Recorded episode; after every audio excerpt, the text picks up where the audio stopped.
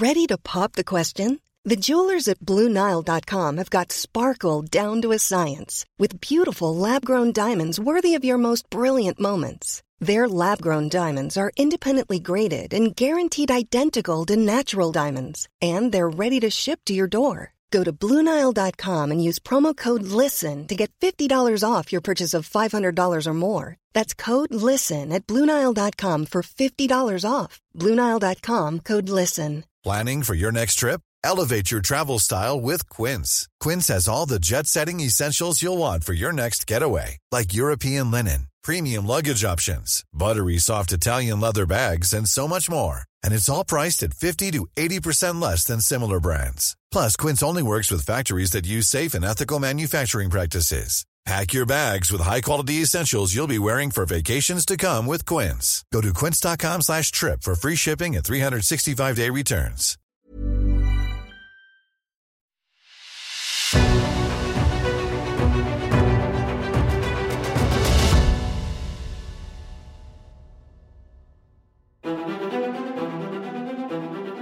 Alexander the Great. He's one of the most famous figures from the whole of history, and he's been the subject of several Ancients podcast episodes over the past couple of years. You might know that I have a particular fascination in the events, the chaotic events that follow his death in 323 BC. But another extraordinary aspect of Alexander's story is his mythical afterlife, how his story evolves in the centuries following his passing and is embraced by so many different cultures, but often with lots of fictional, mythical exploits attached. Exploits that include Alexander venturing to the bottom of the sea in a submarine, another where he soars into the sky in an ancient flying contraption, another where he combats mythical beasts in India. Various romantic, mythical versions of Alexander the Great emerge in cultures across the world in the millennia, in the many centuries following his death. So much so that by the time we reach the medieval period, these romance stories of Alexander have become medieval bestsellers. And what's so extraordinary about them is, as hinted, there are so many different versions of this Alexander romance that emerge in these centuries. You have a version, for instance, that associates Alexander with the Christian tradition. You have another which associates this conqueror with the Jewish tradition, and another where he also interacts with the Islamic world too. He becomes a hero of so many different cultures across the world. He is embraced by so many different parts of the world for their own purposes, including in Persia.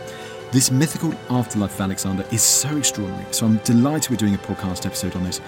And with the British Library, who have just released a new exhibition all about the mythical afterlife of Alexander the Great. Their exhibition, which is called Alexander the Great The Making of a Myth.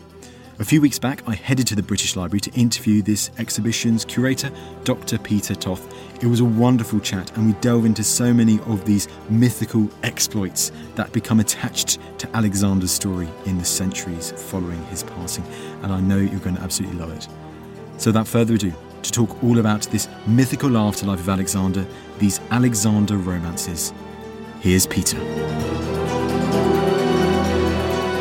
Peter, it is wonderful to have you on the podcast today. Thank you very much for coming. Well, thank you very much for inviting me, yourself and your colleague Alice, today, because to come to the British Library and see this incredible new exhibition on the mythologising of Alexander the Great, because Peter, sometimes it's easy to get really amazed by the actual historical life of Alexander the Great, but what happens after his death, his afterlife, and the mythologising of his story by so many different people in the world for so many different purposes it is absolutely extraordinary, isn't it? It is, and we found that these legends and myths about Alexander are actually more powerful than historical facts because histories of Alexander are still a bit untrustworthy and not reliable. And what we found during the process of putting the exhibition together was that even the histories themselves, which are regarded as historical sources, contain a lot of legends and they are not unbiased at all. They were put together often with an agenda, with a bias. They wanted to depict Alexander as the ideal ruler, someone with a divine origin, a legitimate king of a particular country, or just to represent him as a villain. And then they created and designed new stories and uh, new legends about him to make him exactly what the actual propaganda needed for. So the truth about Alexander, the real true Alexander is very hard to grasp in the forest and jungle of all these legends. Because that is really interesting, because we saw you had a copy of Plutarch's Life of Alexander in the exhibition, someone who we might think is a historical source, but actually, when talking about Alexander, even in sources like that, you do get those legendary elements. Absolutely. And it's very, very important to read the introduction, the preface of Plutarch's Life of Alexander, where he says that this is the life of Alexander of Macedon I'm writing. But I have to tell you that this is not history, this is biography. And for a biography, one particular feeling impression or phrase of a character is much more important than a whole series of battles and dates.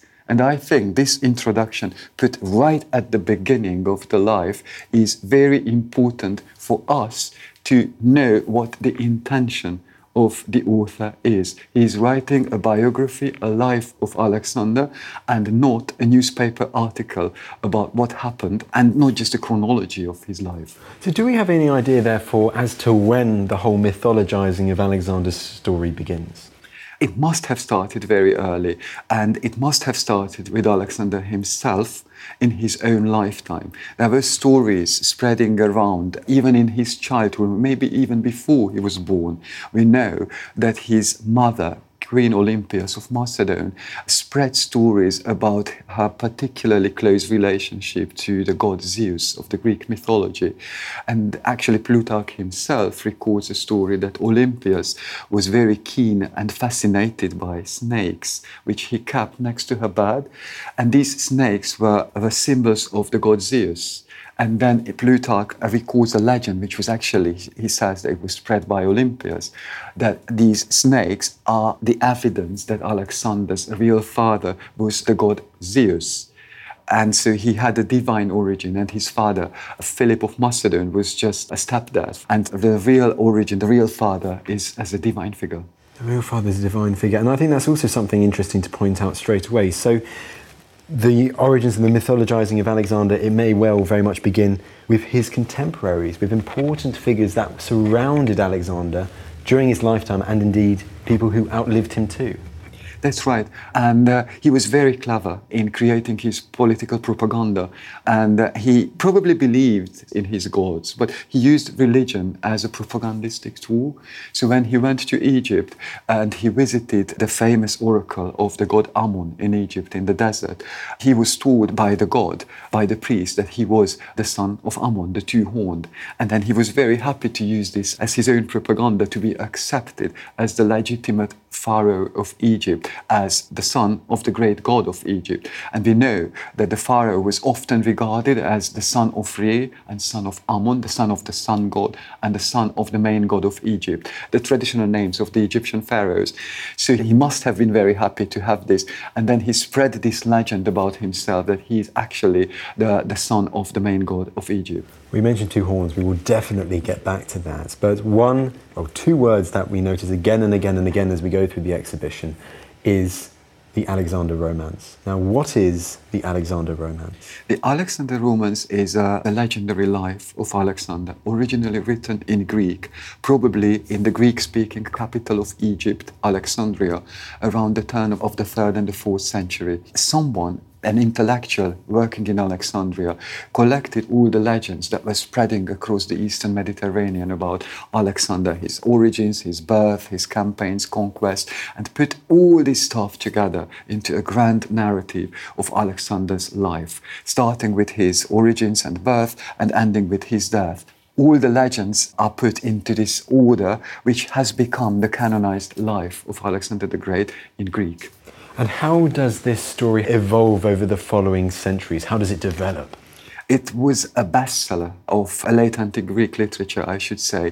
Only in the Greek tradition there are at least a dozen different versions of the Greek text only, which then get translated into various other languages of the Eastern Mediterranean, including Egyptian Coptic, Syriac, Armenian, Arabic, Persian, and then, of course, Latin. There are two or three translations of the text, various versions of the text into Latin, which was these Latin translations were the starting point of the very rich medieval vernacular traditions about Alexander in French, in English and uh, in other languages as well. So, across the medieval world, more than a millennia after Alexander's death, these mythical stories of Alexander that we'll get into as this podcast goes on, they have become almost Arthurian bestsellers. Absolutely, and it's very fascinating to see that after more than a thousand years have passed after Alexander's death, people are still very much interested in hearing about his conquest. He became an exemplary king, some often with a very positive connotation and often with a negative one. In the church fathers, he's an evil conqueror. But for uh, great rulers like Charlemagne and the others, he was an example to follow because he built a huge world empire, which they also aspired to do. And for this reason, the legends of Alexander the Great, they were very important for the medieval Western tradition as well. Well, let's focus in on a few of these particular legends now. I'd love to do that. And first of all, I want to talk about the whole birth and the family, the parentage of Alexander the Great. So, talk to me first of all. Let's go right back to the beginning in the first Alexander Romance traditions in the Greek. Talk to me about this link between Alexander and Egypt. The Alexander Romance, as I mentioned before, it was created in Alexandria, and the origins of Alexander bear the trace of the origins of the narrative, in a sense that they twisted the traditional story of Alexander, which is recorded by sort of historians like Plutarch in a particular way.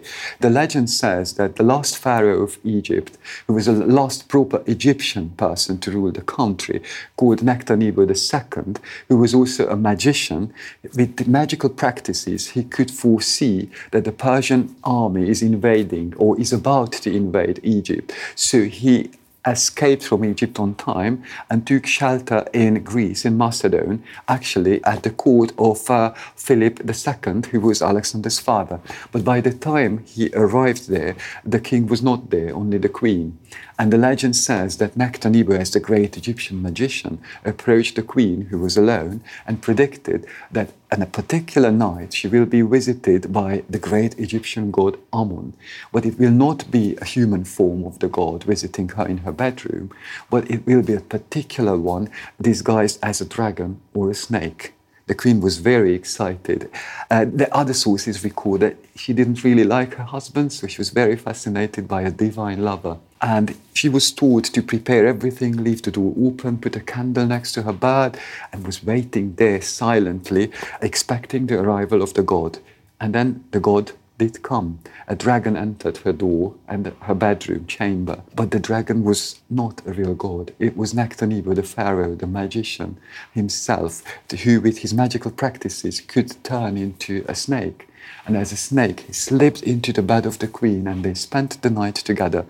And then from this relationship it is that Alexander derives. So the real father of Alexander is not Philip of Macedon, but Nectanebo, the Egyptian pharaoh. So with this twist, he becomes of Egyptian origin, a proper Egyptian royal offspring. So is that the whole purpose of it? So when Alexander conquers Egypt, he's returning home? Exactly. He becomes a proper, a legitimate heir to the throne of Egypt. And then when he takes over Egypt, he actually expels the Persian governor from Egypt, who was not a proper Egyptian ruler of the country, but an invading foreign army. And when he comes home, he's not just a liberator, but he's the real pharaoh of Egypt, who is the successor of the last Egyptian pharaoh by some twists, but he is still an Egyptian pharaoh. Fascinating. Fascinating. I mean, and are there any other areas of his empire which he conquers? Any other parts of the world which later, I guess, maybe appropriate or they make Alexander their own as well to kind of explain that when he conquers that area of the world, he is also coming home too? Yes, I mean, he is surprisingly accepted and adopted in all the traditions and cultures he conquered in a very positive way And this was another surprising thing we discovered when we were putting the exhibition together. For example, in the Persian tradition, there is a twist added to the origin story of Alexander the Great, saying, recording legends about his grandparents. The legend, the Persian legend says that uh, her grandmother was a gift wife sent to the Persian court to the Emperor Darab as a gift. But unfortunately, the smell of the princess was quite stinky, and Darab did not like the woman. But they still spent the night together before the emperor decided to send the princess back to Macedon. So by the time the princess arrived back in Macedon, she was already pregnant by the Persian emperor, and the future son of the princess was Alexander's father, Philip. And with this twist, Alexander's lineage goes back to Persian ancestors. So when he conquers Persia in the great battle of Gaugamela over King Darius, he is not a foreign invader. He is coming home as a Persian emperor who is the legitimate heir and the ruler of the Persian Empire. I mean, how interesting. Focusing on that then for a bit, therefore, Peter, when do the Persians start embracing Alexander the Great in this way? Do we know when the first pieces of literature come about that really embrace Alexander as this heroic returning king. He is described as a heroic king in the great Persian poets Nizami and Firdausi. So, Peter, I'd love therefore to talk about seeing also in your exhibition something mm. which was also really interesting, which was Alexander against monsters, against these great beasts. And they're yep. fascinating depictions of them, aren't there? But talk to me about this key piece of literature that focuses on this letter to Aristotle. What is this? That's a fascinating piece. It was probably written in Greek around the time the Alexander Romance was put together, or maybe before that. Originally, it was a writing practice. People and students in the classroom were instructed to write proper letters in the right form and shape by writing fake letters, practice letters in the name of other persons. And maybe the letter written by Alexander to Aristotle was such a homework a task in the classroom, a very successful one and uh, it spread on its own as an independent text. And it describes, in the name of Alexander, what he saw in the mythical East beyond India. And he describes all these fantastic beasts and amazing people who live in the unknown parts of the world beyond India, which was regarded in late antiquity as the home of incredible beings and uh, unbelievable wonders and marvels. And Alexander, of course, is taken there in this letter, and he gives a travelogue of all his discoveries and explorations in this letter. And it's spread on its own separately, quite widely. It has a Latin translation, and we have a very nice copy exhibited in the exhibition, which is included and inserted as part of the Chronicle of the World from the creation up to the 13th century.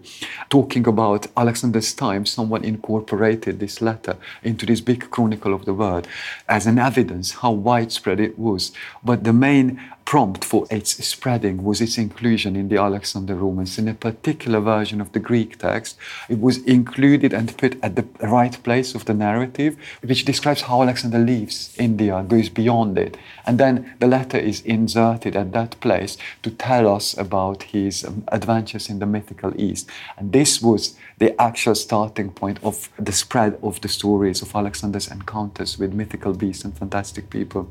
Because various versions of the romance, they really love this story, don't they? And you showed me in the exhibition, you have these beautiful medieval depictions of these various monsters that Alexander faces in this mythical East. Yes, it's a very interesting part of the Alexander Romance because many of the stories go back to various Greek mythological stories, and the beasts themselves appear in other stories in Greek mythology. But the way they were put together uh, in the Alexander Romance sort of guaranteed and prepared the way for adoption and adaptation in various other cultures which have nothing to do with Greek mythology, which is very exciting for us to see how the characters and the beasts and the monsters are transformed transformed in these new traditions. So we have the mythical nation of the Blemmydes, who were regarded as headless giants, sometimes with many hands. And this is an ancient Greek tradition. But we see when the text was translated, often with illustrations, how the tradition of the headless giants is adopted in medieval or early modern Russian tradition, medieval Persian tradition, medieval German tradition. They all represent the same mythical being, but in so surprisingly different ways. In what kind of different ways? In different visual ways. So we have the translation of the same text, the same Greek original in all these languages, illustrated by Persian illuminators who depict these headless giants as monkeys. In the Russian tradition, they become many headed beings whose faces are on their breast. And that's what we have in the exhibition from an 18th century Russian engraving.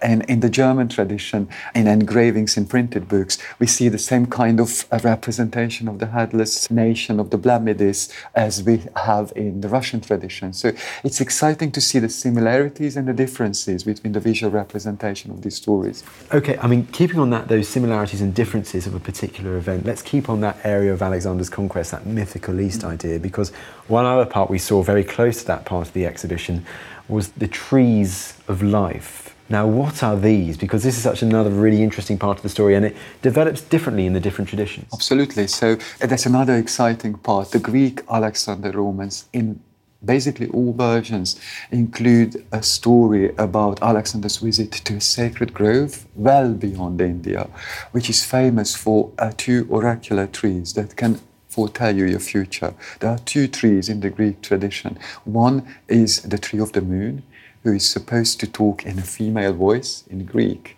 And then there's the other one, the tree of the sun, uh, who is talking in a male voice in Indian. And the text says that if you perform the right sacrifices and clean yourself, you can enter this grove, which actually initiated by the priests of the trees. And then you kneel down and ask the trees about your future. And Alexander does this and asks if he can uh, see his family, especially his mom, again, if he can return home after all these conquests. And the tree of the moon tells her that it's not possible. He's got to die. His time is up there's not much left. So no one can avoid that, even the greatest rulers. And this tradition of the two trees becomes, in the Persian tradition, a legend about only one tree with two trunks coming from the same root, which has something to do with the Persian local legend of the wak-wak tree, which was a holy tree in the Persian tradition. And to help people imagine how a tree could talk, we have a very nice representation, a Persian representation of the talking tree exhibited in the gallery, which depicts it with talking heads of animals and people put on the tree. And Alexander is represented under the tree with a very surprised and awestruck face as he's uh, listening to his uh, very gloomy future by the talking cat.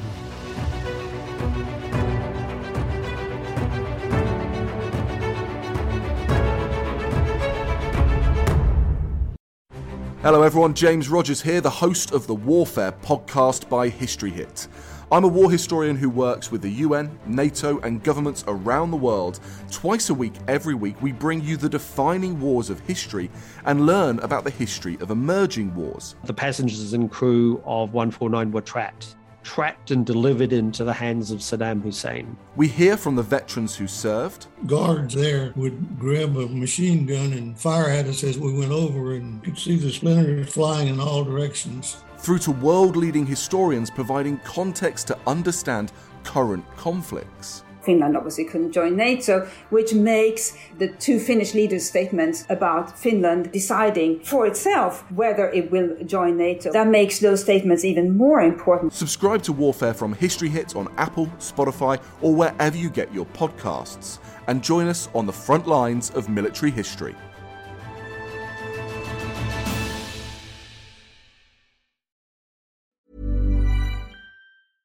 Ready to pop the question? The jewelers at BlueNile.com have got sparkle down to a science with beautiful lab grown diamonds worthy of your most brilliant moments. Their lab grown diamonds are independently graded and guaranteed identical to natural diamonds, and they're ready to ship to your door. Go to Bluenile.com and use promo code LISTEN to get $50 off your purchase of $500 or more. That's code LISTEN at Bluenile.com for $50 off. Bluenile.com code LISTEN. Planning for your next trip? Elevate your travel style with Quince. Quince has all the jet setting essentials you'll want for your next getaway, like European linen, premium luggage options, buttery soft Italian leather bags, and so much more. And it's all priced at 50 to 80% less than similar brands. Plus, Quince only works with factories that use safe and ethical manufacturing practices. Pack your bags with high-quality essentials you'll be wearing for vacations to come with Quince. Go to quince.com slash trip for free shipping and 365-day returns.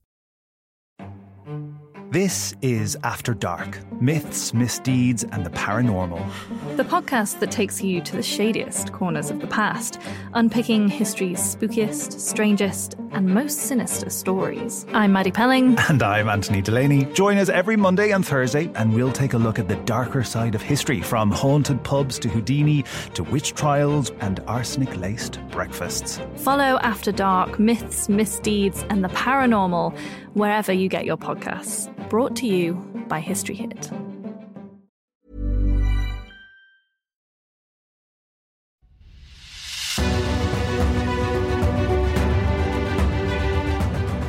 Very gloomy future. I, I tried that out and I got pride will will be before a fall or something like that. So very ominous, but hopefully that won't happen. but, but Peter, okay, well let's go back to some other of these stories that you talk about in the exhibition. There's some really great stories. I'd like to ask first about, let's talk about the religious part of Alexander's mythologizing. First of all, Alexander as this Jewish hero, that is also another version that emerges. Yes, that is another surprise for us to see how various religious traditions adopted Alexander.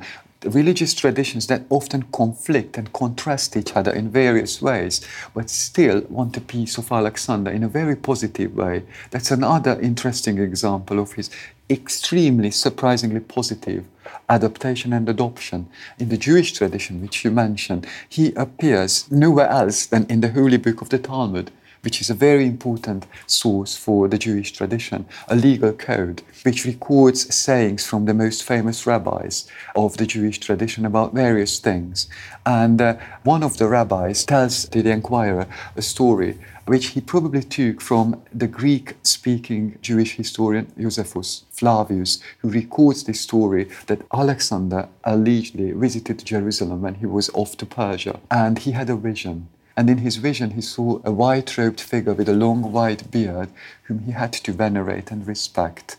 And then, when he approached Jerusalem, the high priest of the city, the high priest of the temple of God, was absolutely worried and terrified by the approaching Macedonian army. So he went out to accept the head of the army, the ruler of Macedon, to trying to convince him to avoid the city. But when Alexander saw him coming towards him, he recognized the person from his vision from his dream that this is someone whom he has to venerate. So he got off his horse and kneeled down and venerated the high priest of Jerusalem, who was very surprised. He must have been very surprised. The army actually questioned Alexander that this is a foreigner, he's not a Greek, he's a barbarian. How can you do this? And then he said that I had a vision that I have to respect this person. The respect of the high priest and the Jewish tradition went so far ahead that, led by the high priest of Jerusalem, Alexander, was admitted to the temple in Jerusalem and performed a sacrifice, and uh, was shown the prophecy in the book of Daniel about the battle of a ram and a goat, which was told him to predict his triumph win over the Persian Empire. He was really encouraged by this, and sort of with a divine blessing by the God of the Jews, he went off to battle the Rives. And this was the starting point of his integration in the Jewish tradition. And later in the Middle Ages, there is a Hebrew retelling of the Alexander Romance in Hebrew, where the appropriation goes even further than this and includes a story about his secret circumcision, where he actually literally becomes a Jew himself. There you go. See, that's really interesting how that evolution in that religious sphere for Alexander's character. And is a similar case, therefore, in the Christian tradition. For which the starting point was Josephus' story about Alexander's visit to Jerusalem and his respect shown to the high priest, which was so important for the Jews that he was included in the Talmud. But this was the starting point of his Christianization. So, with this, he was almost regarded as an Old Testament prophet. In the Christian tradition, there are many heathen pagan figures who were, despite being heathens, you know, pagans, they were still regarded as forerunners of Christianity. And Alexander reached almost this status because of his visit and respect to the Jerusalem temple, which is why the visit to the temple and the sacrifice performed there is visually represented in medieval vernacular translations and adaptations of the Alexander Romance. But Oriental Christian traditions, such as the Ethiopian Christian tradition, goes even further than that. And building on this tradition creates a new story about Alexander, where he is completely Christianized and becomes a pagan prophet of Christ who is actually talking to the Holy Spirit itself. The story describes how the Holy Spirit approaches Alexander and inspires him to tell about the forthcoming incarnation of Christ by the Virgin Mary. And in this Ethiopian text, which is a new Alexander Romance written in Ethiopia in the Ethiopian language, he becomes a real saint of the Ethiopian church. And you have in the exhibition that incredible visual depiction of Alexander as an Ethiopian, well, Christian king. Talk to me what that piece of parchment, what it shows, because the, the imagery there with the angels and demons is fascinating. It is, and that shows another aspect of the Ethiopian appropriation of Alexander as a Christian monarch, because uh, there is a legend which is quite widespread in all versions of the Alexander Romance that lifted up by the mythical beasts, the griffins, in a little throne or in a carriage, Alexander ascends to heaven quite high on. And in the Ethiopian tradition, he meets the angels of God who talk to him and uh, transmit to him the secret spells by which the demons can be expelled from the human lives. He memorizes these spells, and the little scroll we are exhibiting, this 18th century manuscript, parchment scroll in Ethiopian language, which is nicely illustrated, records all those spells. And of course, as the source of all these magical spells, the scroll opens with a representation of Alexander as, according to the text, the enemy of all the demons. And he's represented there as a Christian ruler of Ethiopia with hands raised in blessing, with a black Ethiopian face, which is very interesting. And then the spells come after the representation of Alexander with angels binding the demons, expelling them from the earth. And uh, on there, Alexander becomes a real Christian hero who has a magical function, a saint like figure. A saint like figure indeed, absolutely incredible. And if we move on, I did mention we go back to the two horned aspect of Alexander because he's also mentioned in the Quran. Interestingly, he is indeed, but not by name. So he's not mentioned in the Quran as Alexander, but the person who is mentioned in the Quran is named Dulkarnain, the two-horned figure. There has been much speculation about who the two-horned one in, of the Quran could be. But the Quran says that the two-horned hero went to the edge of the world and built a huge wall against the mythical nation of Gog and Magog, who were associated with the end of the world, with the apocalypse. And the wall built against them keeps them safely far from the human world and as long as the wall stands and keeps them far, that the earth can stand and the end of the world is not coming. And because this story is associated with Alexander in other sources as well, people think that Dulkarnain should be Alexander. But even in the Islamic culture, there has been much speculation by the scholars, the medieval scholars themselves as well, who Dulkarnain could be many of them agree that it could be Alexander. But the reason for the name, the explanation of the name, is given in different ways in Islamic scholarship. It's so interesting, therefore, that in the Christian tradition, Jewish tradition, potentially in the Islamic tradition as well, you have Alexander potentially being represented, being depicted as this heroic figure being used for different purposes to suit the own agendas of these different cultures across the world for centuries, millennia mm. following his death, isn't it? It's extraordinary. Yes, but there are also negative images. They're negative as well. Negative yes. images, because when he conquers Persia, according to all versions of the Alexander Romance, he promises the dying Persian emperor that he will look after the family of the emperor, marries his daughter, and will keep the religion of the country, the Zoroastrian religion, untouched and unharmed. And this promise he doesn't keep. According to the Persian sources, he destroys the fire temples of the Zoroastrians.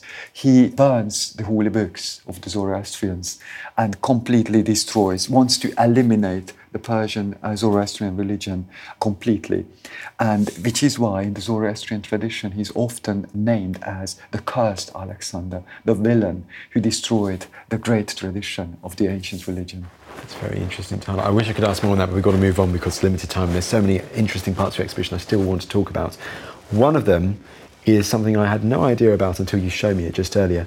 The Secret of Secrets. Am I correct in saying that? What is this? The Secret of Secrets is a text, a collection of letters which originates in the widespread tradition of a relationship, a pupil teacher relationship between Alexander and Aristotle all sources, including Plutarch and the sort of histories and the legends as well, agree that Alexander was instructed and taught by Aristotle, the famous ancient Greek philosopher and scientist. But we don't know what exactly they talked about. But there are many, many texts which claim to originate from this relationship texts which were allegedly written by Aristotle for Alexander, and there are others, as we have mentioned it before, which claim to have been written by Alexander for Aristotle, like his letter about India.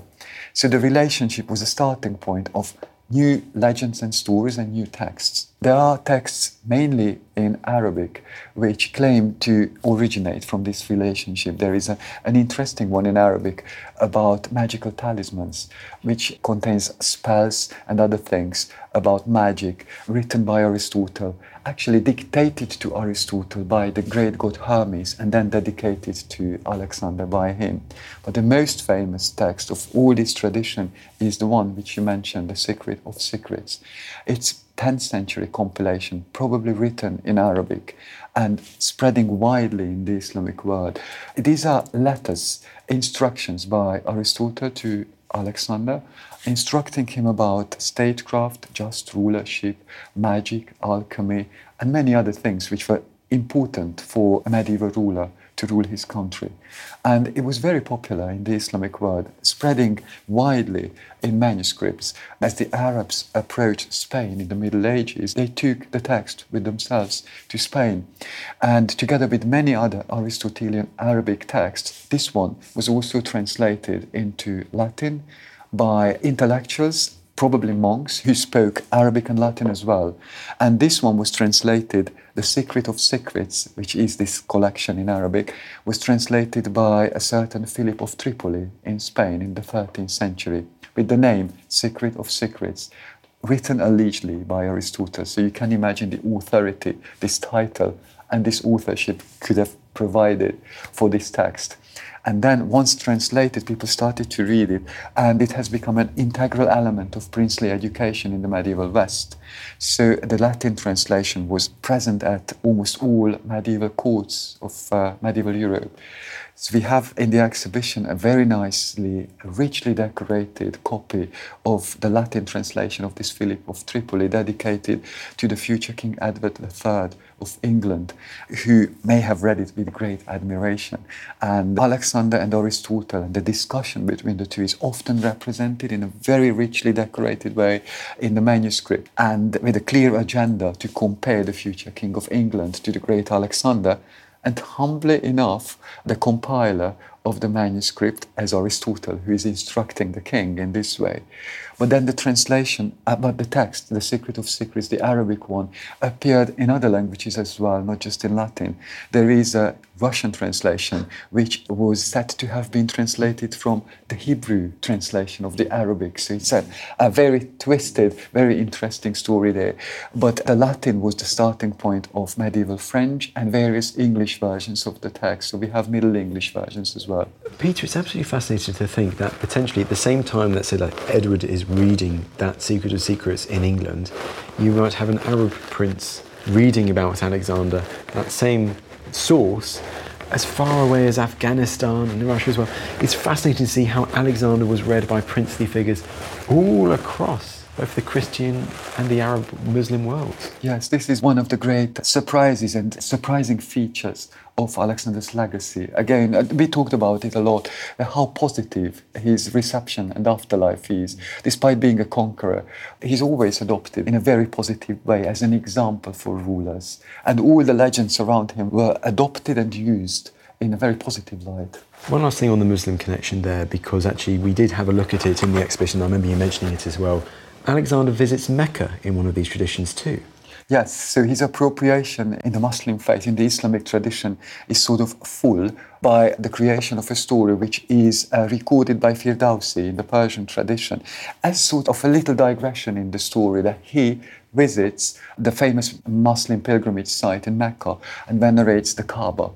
But in this manuscript, we have exhibited, a nice Persian manuscript. His pilgrimage is represented in a very beautiful and telling way. He's kneeling in front of the Kaaba. His crown is set aside on the floor to express his ultimate veneration of the Kaaba. And his head is completely shaven and bald, just like it should be.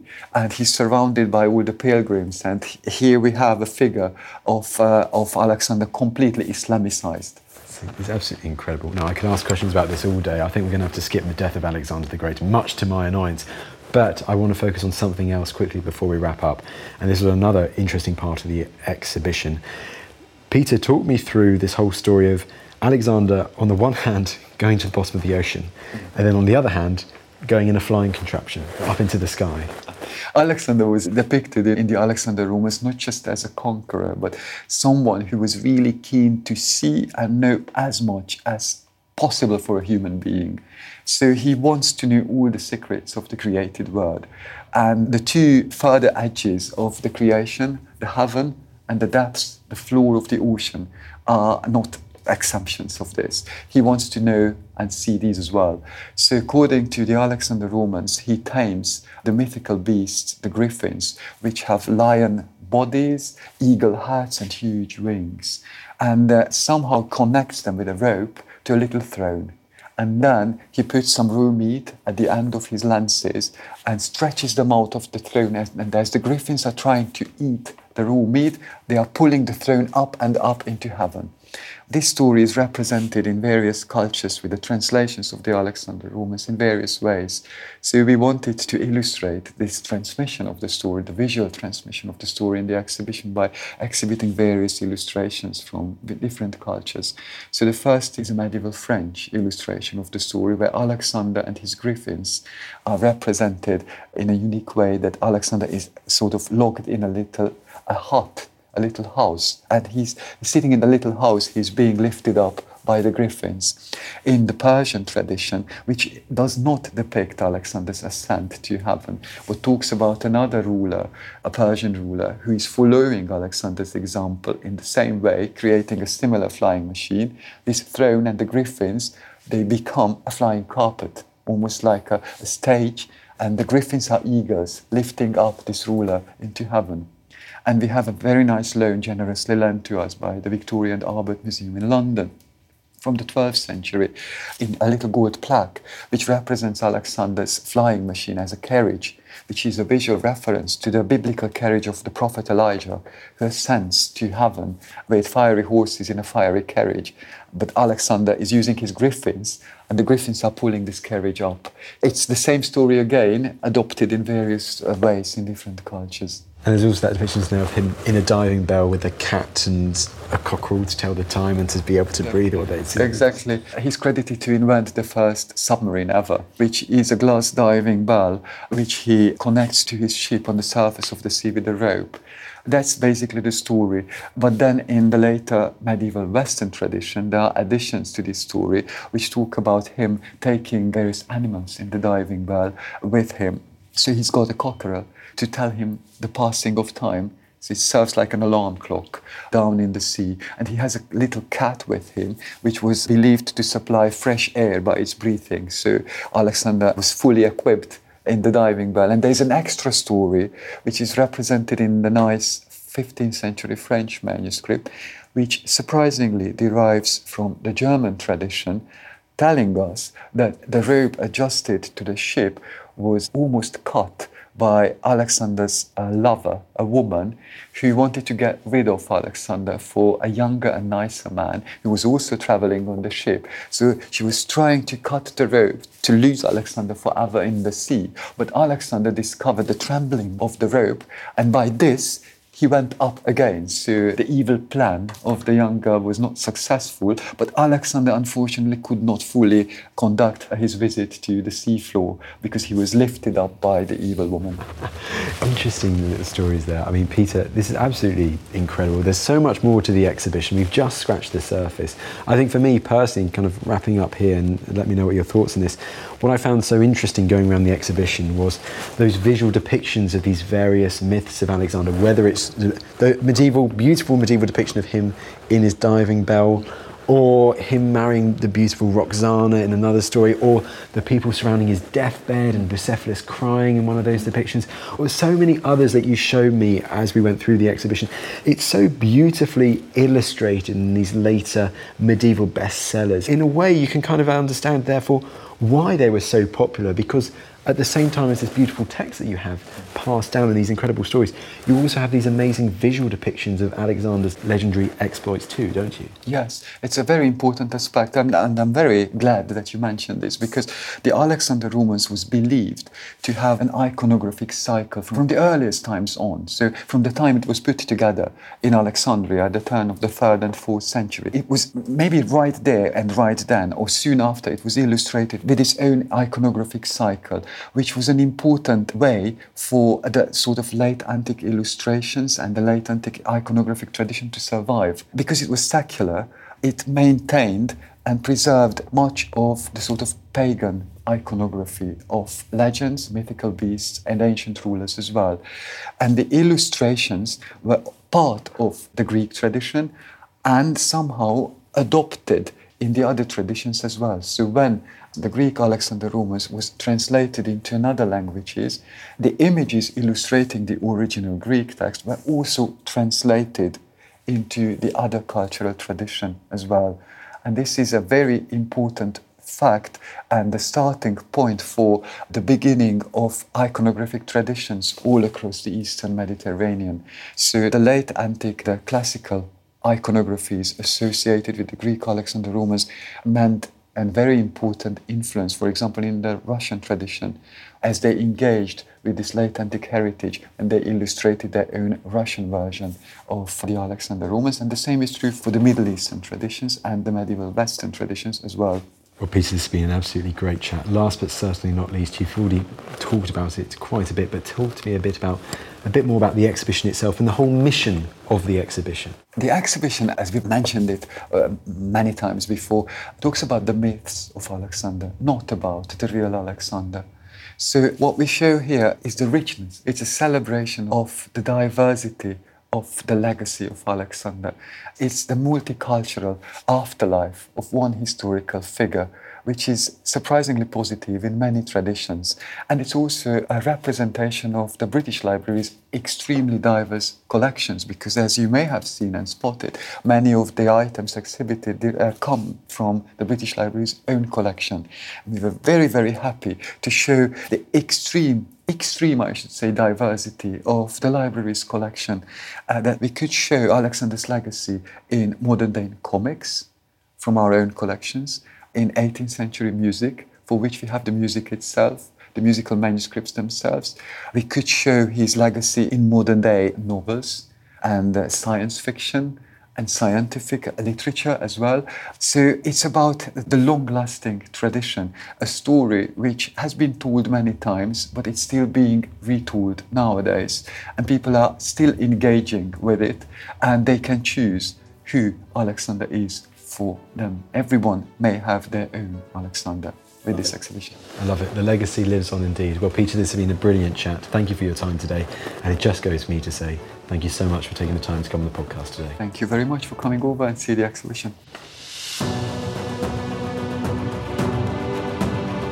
Well, there you go. There was Dr. Peter Toth shining a light on this extraordinary mythical afterlife of Alexander the Great in their new exhibition at the British Library, Alexander the Great, The Making of a Myth. It's such an extraordinary aspect of Alexander's story, how this ancient conqueror is adopted, is embraced by so many different cultures in the centuries following his death, and all these incredible romantic fictional stories that become attached to his story in those centuries. It's a fascinating, it's a brilliant topic. So I really do hope you enjoyed the episode. I really enjoyed recording that one. Now, last thing from me, you know what I'm going to say, but if you'd be kind enough to leave us a lovely rating on Apple Podcasts, on Spotify, wherever you get your podcast from, well, we, the whole team, we greatly appreciate it as we continue our infinite mission to spread these ancient history stories, to share them with as many people as possible, to give them the spotlight that they deserve. But that's enough from me, and I'll see you in the next episode.